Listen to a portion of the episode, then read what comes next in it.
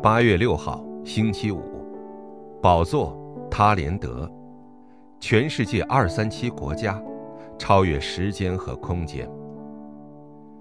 使徒行传十七章一节，保罗和希拉经过暗菲波里、亚波罗尼亚，来到帖撒罗尼迦，在那里有犹太人的会堂。阿门。犹太人通过有体系的系统。一同发现后代的他连德，并培养专门性，但是与他们所拥有的出众实力相比，福音的色彩却非常模糊。这时，神呼召了拥有明确福音应许的大学生为领袖，让他们去找出救活世界二百三十七个国家的奥秘。要怎样才能找到呢？一，要救活二三七的理由和内容。三团体科学性的证明了伟人时代，一举掌握了发达国家。代表性的例子就是冥想运动，这是彻底以自我为中心的行为，本质就是通灵。但我们则要享受以神为中心的、被圣灵充满的默想，在这个时间就会体验宝座的背景、话语的成就和祷告的特权。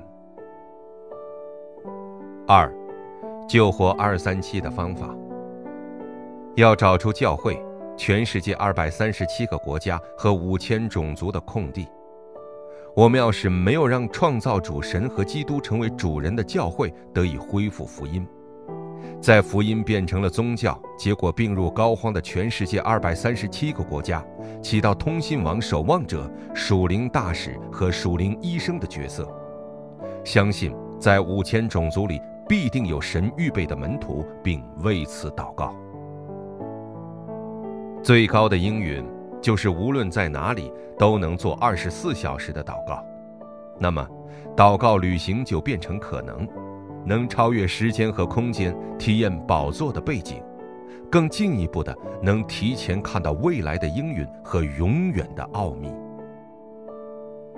应许祷告，神啊。让我能够形成面向全世界二百三十七个国家的二十四小时祷告，使我们成为救活空地的真正领袖吧。奉耶稣基督之名祷告，阿门。